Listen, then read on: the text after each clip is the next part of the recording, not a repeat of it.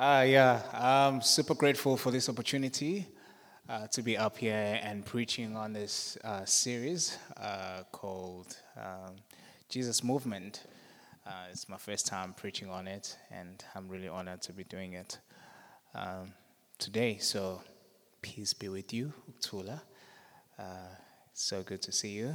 Um, I wonder how you're doing this morning. Like, how are you holding up? How have you been? How's family? How's Devon treating you? How's work?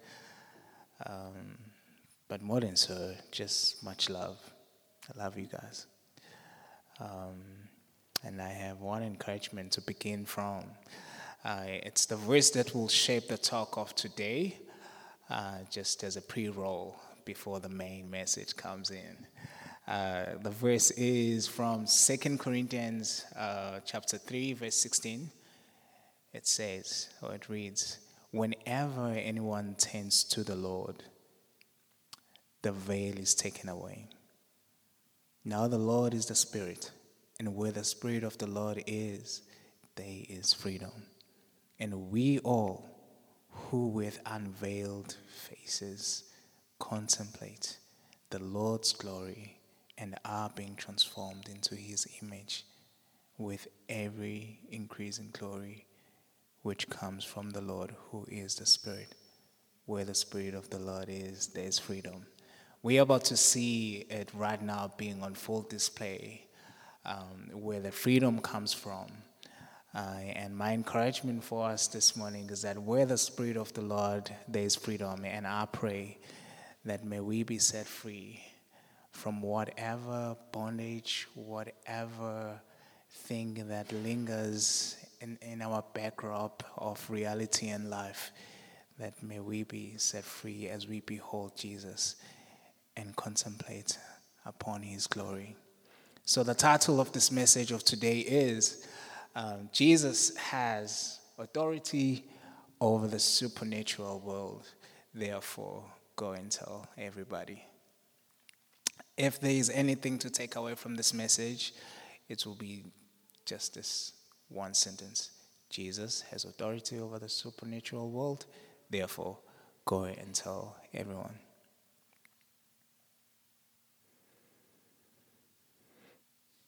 Okay, so we're going to pre roll to uh, my face point, which is Jesus is king over unclean spirit. There's a great quote by this amazing guy called Charles uh, something like that, but yeah. Um, the quote is The greatest trick that the devil ever pulled was convincing the world he did not exist. I don't know about you, but the first time I was reading through this passage, I was like, oh boy, like, am I the one to deliver the message based on this passage?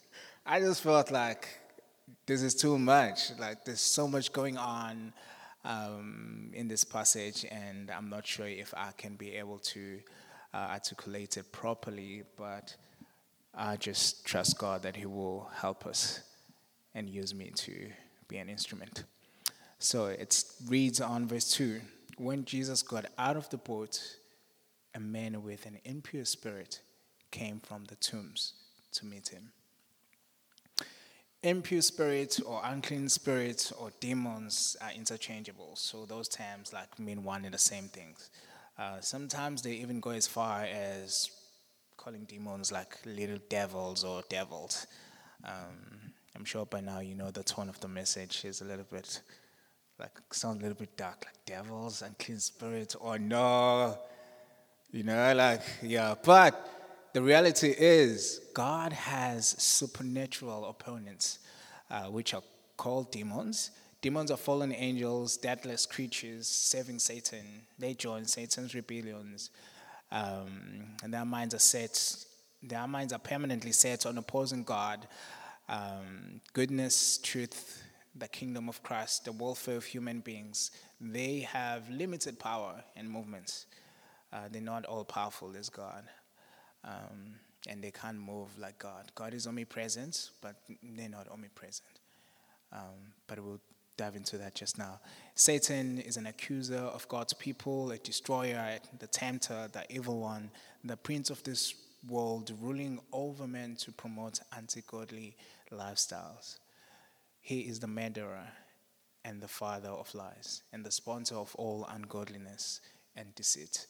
Um, that's what um, J.I. Packer just c- captures in the most simplest and beautiful way for us to understand who are their spiritual opponents. Um, so Philippians 2, 10, verse 10 to 11. Um, at the time, oh, uh, sorry, not at the time, at the name of Jesus, every knee should bow in heaven and on earth, and every tongue acknowledge that Jesus Christ is Lord to the glory of the Father. And now we're about to see it being on display. When Jesus arrives in this town called Gegeta, he's not arriving to a holiday destination, but to a battlefield where he destroys an army of demons without a sweat. His composure is still, his power and authority is on full display as he is in charge of the natural, the violent winds and waves from the previous chapter when they were crossing over the ocean. The storm rose, and then the, the, the disciples panicked. They're like, Jesus, we are going to die. And he's like, You have little faith. Where is your faith? You're not going to die. And he silences the winds. And now he's about to show to his disciples that, hey guys, I'm not only in charge of the natural world, but I'm also in charge of the supernatural world. He is the Son of God of the Most High. He came to save all that is lost, no matter how severe are the conditions. He is the Almighty One and the only one who can save. When the man with an unclean spirit sees him, he runs to Jesus. I wonder if the demons inside of him wanted to run the opposite direction. I wonder if they wanted to hide in the cave from Jesus. But who can run away from the Son of God? Who can hide from his face? He is the Almighty and the omnipresent one. So the man runs straight to him. I don't know about you, but this sounds a little bit crazy to me. Like this demon possessed man, crazy, butt naked, running towards you. It's just not a beautiful picture. you're just like, what is happening? Um, so here are the characteristics of this man. So I'll use they because I'm including them both the man and the demons inside of him. So they bow down before him. This wasn't worship, but this was defeat. Why do I say this? Because the man was a violent man. The man was a self was self-destructive. The man was lonely. The man was untamable. The man was cutting himself with stones. The man was naked. The man was evil. The man was unclean. The man grieved the whole community because of all the demons that live inside him. But at the feet of Jesus, he bowed down in defeat. It just sounds a lot crazy to me. Like this wild individual full of demons and all these adjectives and verbs that describe him. And then all of the sudden, when he sees Jesus, he just comes before his feet and bows.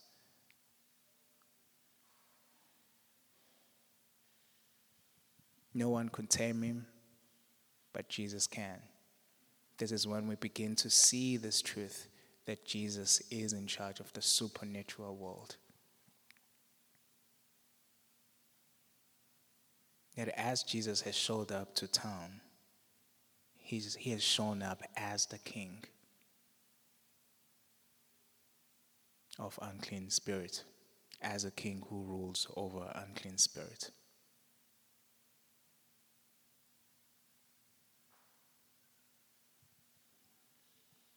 One thing that the community tried to do was to try and maybe see if they could shackle him down uh, put him on the ground, uh, try and treat this man from externally. But the truth is, we cannot treat spiritual wounds externally. You can try to to do whatever. Like I mean, they try to do like anything possible or everything possible to help this man externally, but they fail to see that like they cannot help him because the problem is a spiritual problem. It's not an external problem. For all our external problem, there is a cure. For a flu, there is cure. There's medicine. For exposed wounds, there's medicine. Um, surgery for muscles that are torn and organs. But for spiritual wounds, the cure is only Jesus. He's the only one. That's how when he shows up, all of the sudden, what the community could not do, it's possible. The man is still and is defeated and he bows down before Jesus because he's the only cure for spiritual wounds and for the supernatural wounds. I wonder if some of us, I don't know where you are, or whether you resonate with the story directly or indirectly. Directly will mean like maybe you have tried to put some chains or some control over your life, over a situation that just always draws you out of control. I don't know what that battle looks like. I don't know what that struggle is. But I'm not saying you are demon possessed. I'm just appealing on the side of spiritual wounds require Jesus to heal them. Maybe you may try to, I don't know what you've tried to do, like put systems in place or whatever, but you just feel like still I'm dry, still I'm dry, still I'm empty. I'm working hard in this area, but still I'm empty. I don't seem to win. Run to Jesus.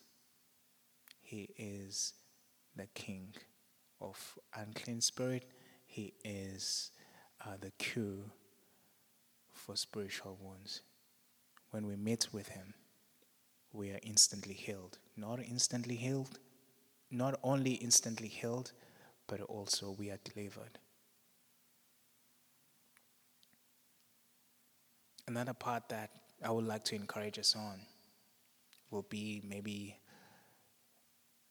I don't know, but I just feel like at times as we wrestle with spiritual wounds, somehow they get us to a place of lukewarm Christianity because we are limping a little bit. If not directly, this is what the enemy will try to do. The enemy will persuade you, will attack you, uses little devils in, in, in a spiritual realm to attack you just so you become a little bit cooler, not hot. When we received Jesus, we were hot. We were like on fire for Jesus. We had this passion and zeal for Jesus. But as time goes, the enemy knows exactly. And he puts the right temptations before you to numb you down or to cool you down. And we end up with lukewarm Christianity. And we think lukewarm Christianity is that Christianity because it has become all that we've known for the past maybe several years or months of you just living in that area. Like, yeah, this is what I do. I go to church every day. This is what I do. Um, I, hardly read my Bible. This is what I do. I play some worship songs. I listen to sermons. But your heart for Jesus is is somewhat not on fire. And for the things of God, you're somehow not on fire. You're not like, yeah, let's go, Jesus. Anywhere you take me, you're like, let me think about it, Jesus. Don't lead me, Spirit. I would like to lead myself. This is this this was a beautiful um, scene, or there is a beautiful scene in Batman. Guys, I don't watch like superhero movies a lot, but on the plane back from the States, I watched The Dark Knight Rises. And I was like, okay, cool, let me just watch it. And there was something good um, that came out of it. So there's a scene where in The Dark Knight Rises where Batman argues with the, with the Joker. Batman has the Joker hanging upside down, and he states, The city has showed you it has people that it has people that are ready to believe in good. Joker loves classic Joker. His state. people change when their spirits are utterly broken. As I was listening to that on the plane, I was just like, shucks. Joker knows these tricks, man.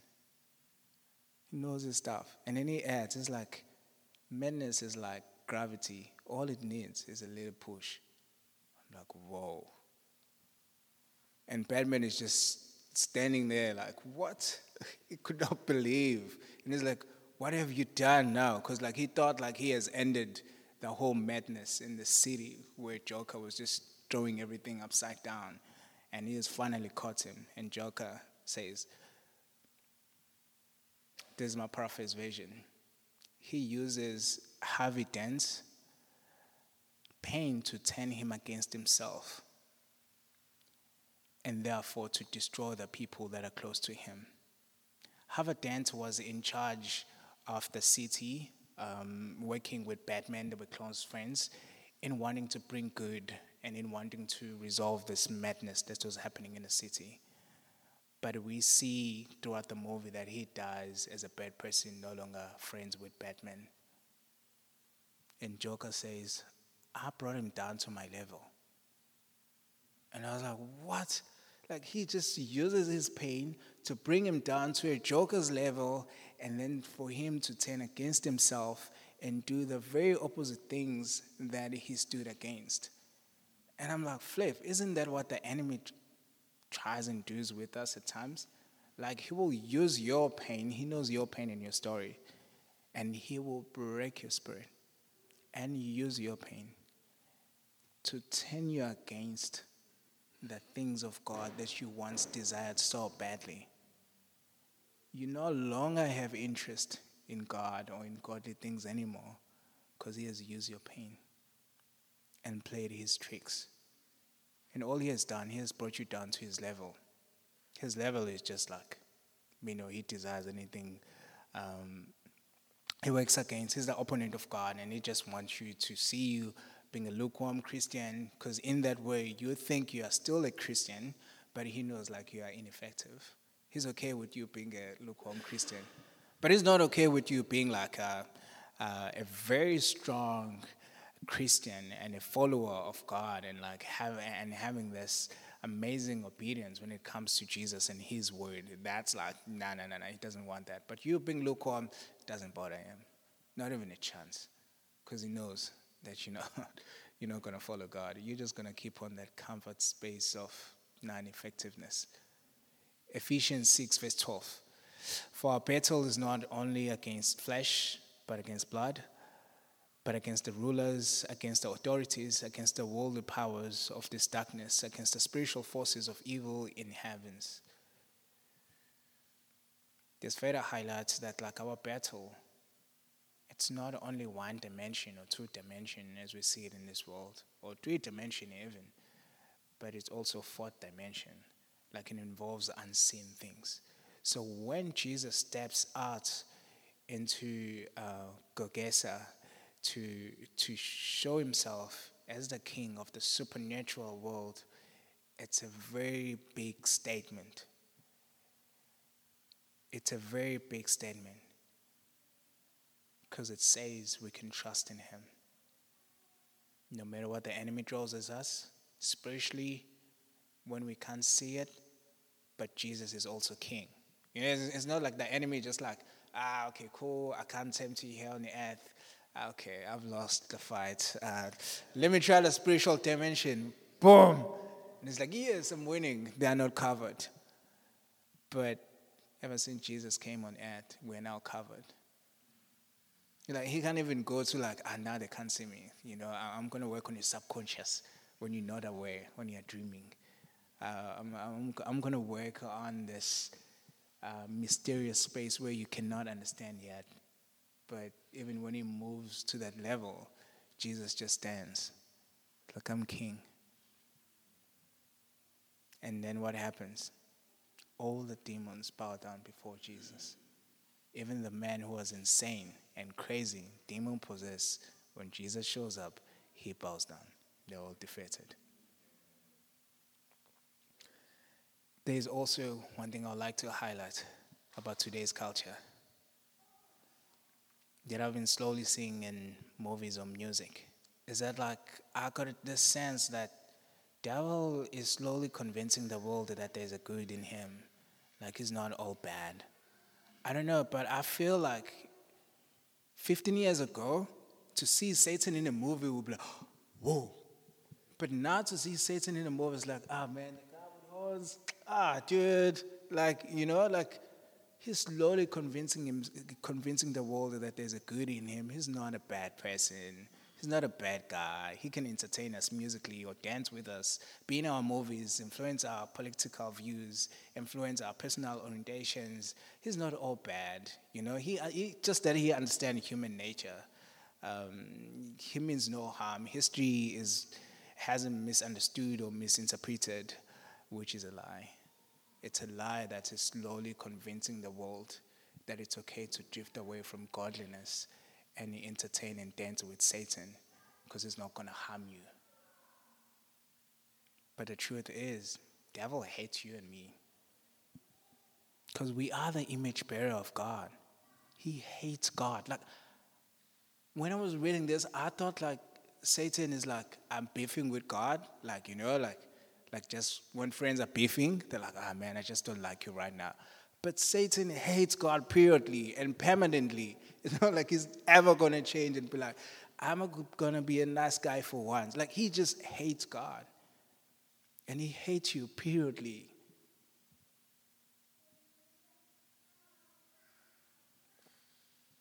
There's no good in devil.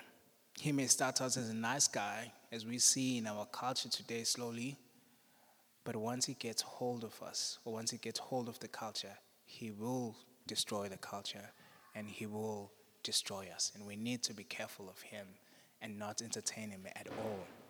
But this is not to scare us. Because we have the King of Kings, who is the King of the supernatural world. And I will tackle this a little bit further down. There's something I want you to note earlier on, I mentioned that like um, demons are spiritual opponents of God. They work hand in hand with Satan. They're his buddies or chomies uh, working against the plans of God or the truth or goodness or the works of God.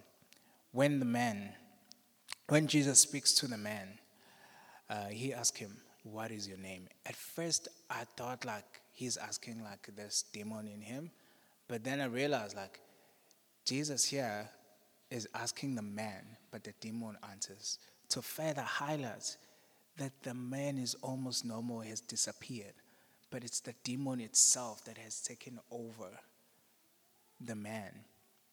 And then the demons speak. The man doesn't say, like, hey, I'm John, or hey, I'm Luke, um, but the demons speak. My name is Legion. I would have been like, I'm not talking to you, Legion, I'm still talking with the man but that's me.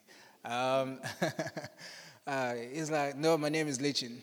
He replies, For we are many. And he begged Jesus again and again not to send them out of the area. Whoa. Wow, Legion.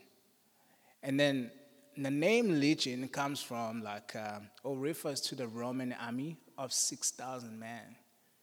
So the fact that there are many and, they, and, and they are called Legion, basically they are a demonic army like this is where my mind was blown a bit. I thought like this was like a man with unclean spirit, but it's like it's an army of unclean spirits. Like it's this demonic army against this poor broken man, which they obviously have destroyed. And but now again, one man, Jesus, is triumphant over them. And and then the story goes. But when the man sees, sorry, but Jesus sees the man, although he has lost his dignity, humanity, and unclean by the Jewish law in Numbers 19, verse 18. The man who like touch a bone or someone who has died or a tomb was deemed unclean. They had to go through ceremonial cleansing. So this man was unclean, was unclean, meaning there was being unclean and also being um, being insane and crazy. It's a remedy for no salvation, because who can cleanse you or take you to the altar for you to have your sins forgiven? Like it's impossible. Who can even touch you? Like we, we can't control you now you are unclean, that means you're, you're good as dead. You're going to hell, basically. You're going to die in your condition like that. But Jesus is still able to see the man in him and to reach him, even though he is even unclean because he lives in the tombs. When he meets Jesus, he meets him from the tombs. In, and the man on his wild behavior. Jesus calls the unclean spirit to come out. But the unclean spirit gives a whole speech about how they know Jesus, which is very demonic and a little bit tricky for the demons. Demons are playing a trick on Jesus. They're like, Hi, Jesus, we know you. Uh, you're the King of Kings, the Lord of Lords, um, uh, descended from on high, one of the most high God basically they're just running down like the uh, the old story of which they know like they got kicked down from kicked out of heaven. So they're just running that whole story back to jesus like hey jesus uh, my guy just listen to us. We are anyway you win at the end. So just kind of let us live in this area for now because our judgment is not has not come yet. So let us just bother this one person. We're not gonna attack everyone in that area. You know like you win you're king. We are bowing down to you they are playing the trick. It's like a child that you want to scold, but they're like, hey, mommy, my beautiful mom, just, you know, like, I made you tea in the morning, just, you know, like, can we talk this out?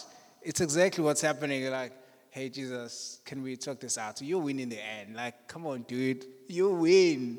Just let us torment this one single person. But Jesus doesn't let them. But there's one thing I want you to see here about the demons. They show no care for Jesus' intentions or work. They don't care about the man, even. The only thing they care about is their minded. They're like, hey, Jesus, don't torment us yet. We don't want to live here, da da da da. But, like, do you even care what Jesus wants? Or about the man that you are tormenting? No. They only care about themselves and their mandate, which is still, kill, destroy. And repeat, still, kill, destroy. This is what they do every hour, whenever they can. Their mandate is clear and they execute it. And this is horrible strategy of the enemy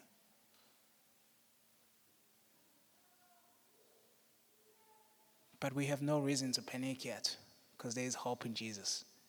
John 10, verse 10, this is what it says The thief come only to steal and kill and destroy, but I have come so that they may have life and have it in full. This is why Jesus has shown up in this town, so that that poor man's soul can experience healing, life, and deliverance and be saved.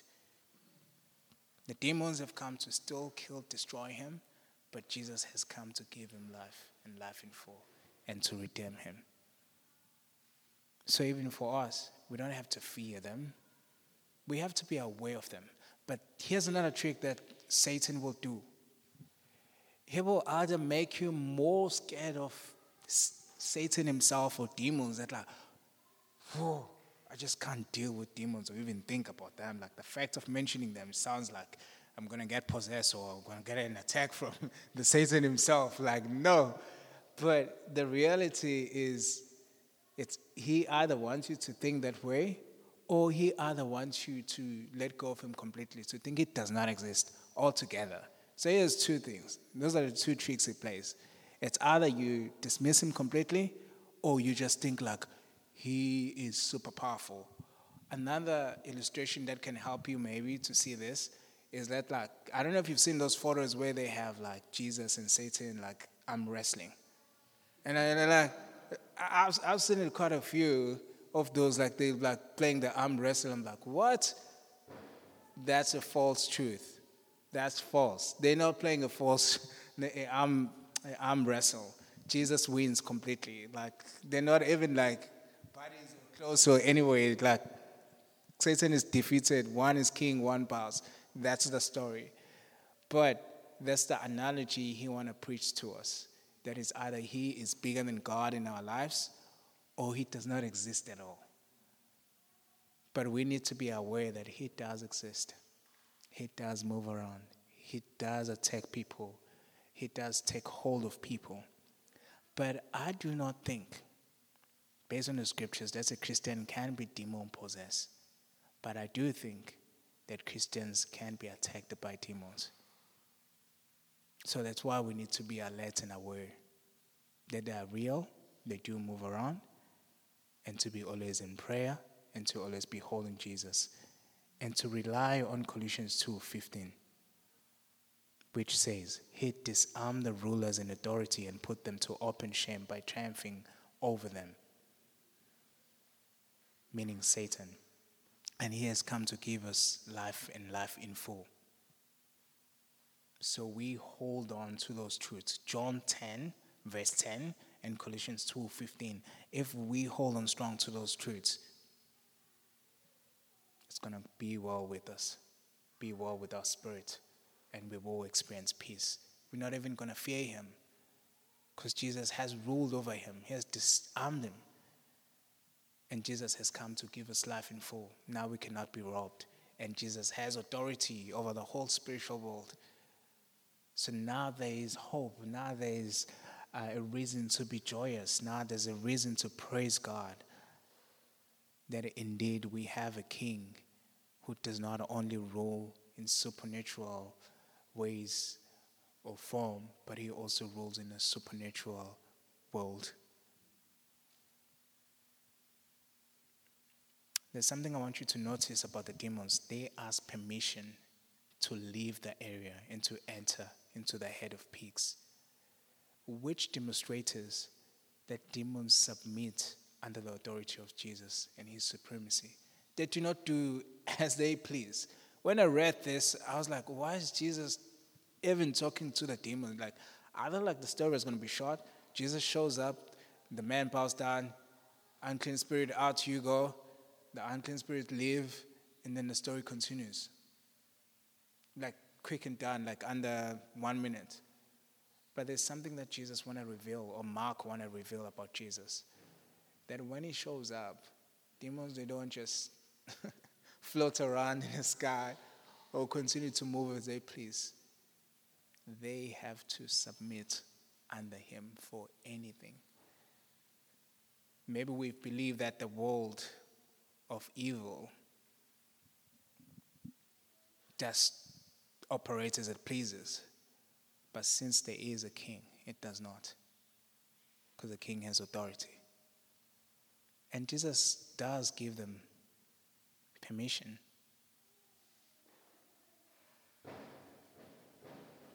To enter into the pigs. But there's something I want you to notice, which is they have limited power, the demons, and move in ways that we as humans cannot. But Jesus has all the power and he rules the supernatural world, and they're not like God, who is omniscient and omnipresent. This is how you're going to see it now. As Jesus gives them the permission, since they're not omniscient, all knowing, they did not know Jesus was going to send a head of pigs to the lake and drown all of them. They thought like this was an escape, like, you know, like they are a little bit wise, as in like they can play tricks, but not all knowing, like, as in, like, they're in the same level with God. Demons and Satan, they're not in the same level with God in knowledge and in wisdom. So they're, oh, Jesus, let us enter the pigs. This is a nice escape. But when they do, Jesus send them down to the lake and they all drown the pigs and the demons. The whole town is wiped out clean.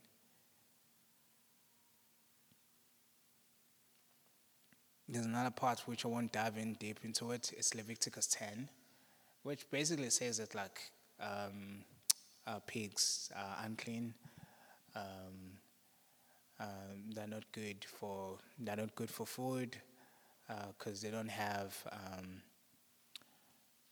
they don't they don't chew the cud, so they they just like unclean. But for anyone who enjoys bacon, like I mean, you you can enjoy your bacon. Like like there's no to draw shades, but this is why the Jewish people deemed um, pigs unclean because the scripture like forbid them to eat pigs. Um, the other reason was like pigs, they just like eat whatever you give to them. Doesn't matter what it is. So that's why they also view them as filthy animals. Um, so in a way, like for demons to not see the difference between the two, between the man who was living in the tombs and and the pigs, And they're just like unclean man, unclean pigs, pigs unclean, man unclean, tombs unclean. It's still like operating on the same level, you know. But also, it kind of feels like it's a it, it's a strategy for them to stay in the same area for a long time. Because if they go to pigs and those pigs are not dead, the demons will still be alive around that area. Because they just need bodies. For them to be outside of the body, it's torture. Because anything in a physical world that we see has to be within a body, either an animal or a human body. So they flourish like viruses in our bodies whenever they can. But Jesus like lets them drown because he wants to clean the whole town. But hey, everyone gets mad at Jesus when he does this. The whole village comes out, and when the whole village comes out to see what happened, they see the man sitting in clothes and his right mind. The man is free. They're like, What? Legion is defeated and out of town. Pigs are all dead and floating in the lake. Like, what? Uh, the people plead with Jesus, like, Jesus, please leave, man. Like, please leave the town, dude. You, you have just like destroyed our economy. Not only our economy, but our food supply too. Please leave the town. Um, we know that you've kind of saved this guy, helped him out, but if his salvation is going to cost the whole economy of the town and the food supply, we don't want it. We would rather have him as demon possessed as he was and still have food and our economy on high spark. In a way, this reveals their hearts that they never cared about the man. Although they might have tried to treat the wounds externally, but they never cared about the man to be well. They only cared about themselves. They just wanted to put the man away. The fact that the man was roaming in tombs and in caves and in mountains and crying out with a loud voice at night and day. They're just like, how can we put this problem away but not solve it? They, they didn't have any care. Jesus, please leave. There's this beautiful poem by Gadara AD 31. It reads Rabbi, be gone. Thy powers bring loss to us and ours. Our ways are not as thy. Thou lovest men, we swine. Oh, get your hands omnipotent and take this fool of thy, his soul. What care we for his soul? What good to us that thou hast made him whole, since we have lost our swine? It's a poem that just embodies that, like, we just don't care about this person, Jesus. We've lost our swine. We've lost our pigs, man. We just want our pigs back. Please leave the town. Pigs over souls. what? Should be souls over pigs, not, not pigs over souls. Come on, town. Get this right. But I wonder for us in Durban, could we change this poem a little bit and be like, Rabbi, be gone. Thy powers bring us loss. To, thy powers bring loss to us and ours. Our ways are not as thine. Thou lovest man. We love the ocean. We love Netflix. We love Woolies. We love gym. We love our homes. We love our cars. We love our private space. Take this fool of thy. take this Durban, take this Glenwood, take its people, his soul, their souls. What care we for, for them? What good to us? Thou had made them whole. That you want to make them whole. Since we will lose our comfort, our Woolies chicken, our cars, and whatever we may lose in order to save souls. The question is do we wanna do we want this great exchange of loss and gain? But what if it cost us more? What if it cost us the whole economy? The whole town was mad. Like, the whole town is mad. One person got saved, and the whole town gets mad because he just destroyed the economy. What is the one thing that God was to take away and save a person through? You were going mad. You were to go mad. Like, no. like, no, Jesus. I know for me, maybe like, yo, if if he took my laptop, because I also like try and make beats in them, like a lot of time. If he took it away and saved someone, I'd be like, yeah, God, but really? like, I'm like, I just want to sit at home and try. Like, I got this new idea. EXO knows it. Like, I would like most of my spare time I spend it trying to make up these beats, like this beat. Oh, I've got this idea. I want to put it down. I want to write this new song. But if Jesus were to take away my laptop, I'll go paralyzed. I'll be like, man, Jesus, surely, like, you didn't need my laptop to save him, did you? you could have done it the other way, you know? But I wonder what it is for you. That if Jesus was to take it away and save someone, you were like, Jesus, nah, please leave the town. But I just hope that the scripture encourages us to go like, yeah, Jesus, we rejoice that you have saved someone. We might have lost the whole economy of eThekwini and saved someone on the street. Because it was someone crazy. It wasn't like someone like worth saving, like like this amazing businessman with a good heart, passion for Durban, want to save Durban. We love him so much. We all admire him. Oh man, we gotta save the soul. He's in the hospital, you know. But it's like the the hooligan, uh, like the Wunga guys in Durban, that roam around the streets and like, um, and somehow and sometimes will hop over the fence to to steal it's that person that destroys the economy of the whole Durban. And then he gets saved, and it's like, whoa, no, Jesus, really? Did you have to? you know? So I think there's a little bit of heart change that we also need to go through if we want to see people being saved and being transformed by this gospel.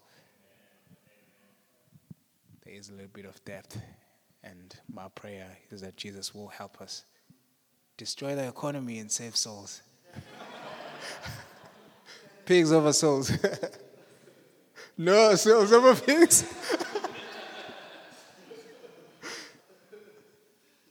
and then the last part, therefore, go and tell everybody. Psalms 1, Psalms 9, verse 1 says, I'll praise you, O Lord, with all my heart. I will tell of all your marvelous works. This is what Jesus says to this man in verse 18. Jesus, uh, Jesus was getting on the boat. The man uh, who had been demon possessed begged him, Can I come with you? Jesus did not let him. He said, Go home to your town, to your own people. Tell them how the Lord has done, what the Lord has done for you, or how much the Lord has done for you, and how he has had mercy on you. I don't know, like these guys, they sound a little bit crazy and mad and upset that they lost the whole economy, but Jesus is saying, go back to them. Dude, you, you can't escape from this. Like, you're not running away with me. Like, okay, you are free. Let's come on the boats and hop hard. You know, they'll be like, Jesus looked up in this town. The story will go something like, Jesus showed up in the town, he destroyed the economy, and then he left. You know? But now Jesus like, ah, no, dude. You go back and you tell them. It's like, but Jesus, the whole town is mad. And you're asking me to go back to the town that's it's mad to tell them about what you've done for me, about your mercy. Sounds a little bit like daring. It's not an easy task. As much as I thought it's easy, like, no, man, just go back, you just explain what happened. But like the people are mad that the economy is destroyed. And Jesus is asking you to go back and tell of your story, which sounds a little bit like Durban. After the riots and after everything that has happened throughout Durban, for us to stand and tell of God's mercies is quite daring.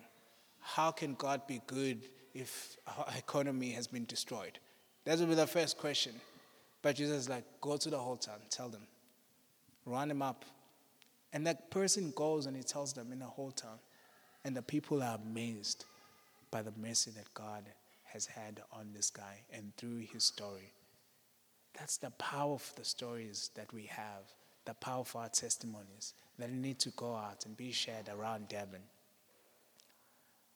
in a form of declaration. Declaration is a beautiful way of evangelism. It's when you share your own story of salvation or a new thing that Jesus has done in your life.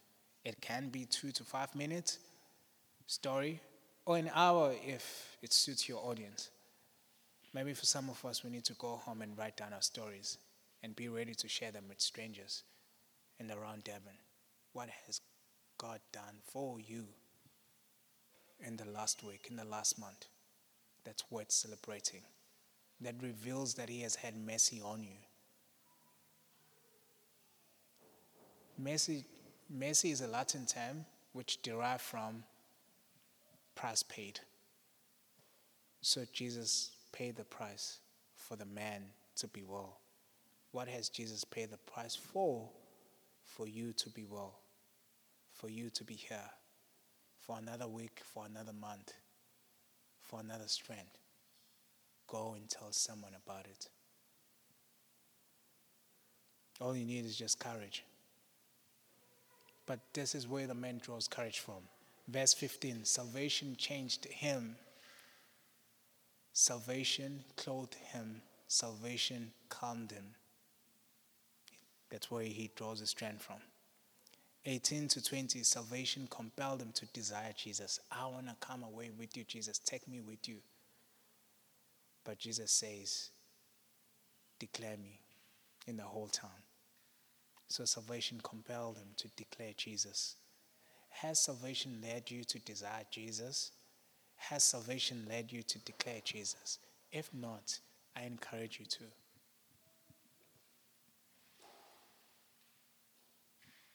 Where the Spirit of the Lord is, there is freedom. Freedom to express Him fully.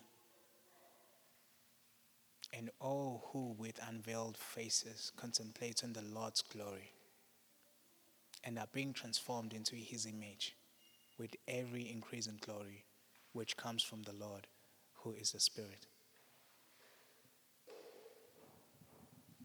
That's how I end today. Go and desire Jesus. Go and declare Jesus. Jesus is King and has authority over the supernatural world. Therefore, go and tell somebody. Go and tell someone. There is a remedy for spiritual wounds. that remedy comes from Jesus. We need to fight the lukewarm Christianity that Satan tries now and then and again to bring us down to his level of non efficiency. We know that all our spiritual wounds can be treated by Jesus. He is the cure. When we feel weak, when we don't feel as strong, when we don't feel like we could jump again, but Jesus can cure us to be able to jump again, to rejoice and to dance and to express Him. So that this verse in Corinthians, where the Spirit of the Lord is freedom, we can say amen to and experience this freedom that we are free. Nothing can hold us in the natural world and in the spiritual world. With Jesus, we have a King who is authority and who rules throughout and eternally. Can we pray maybe?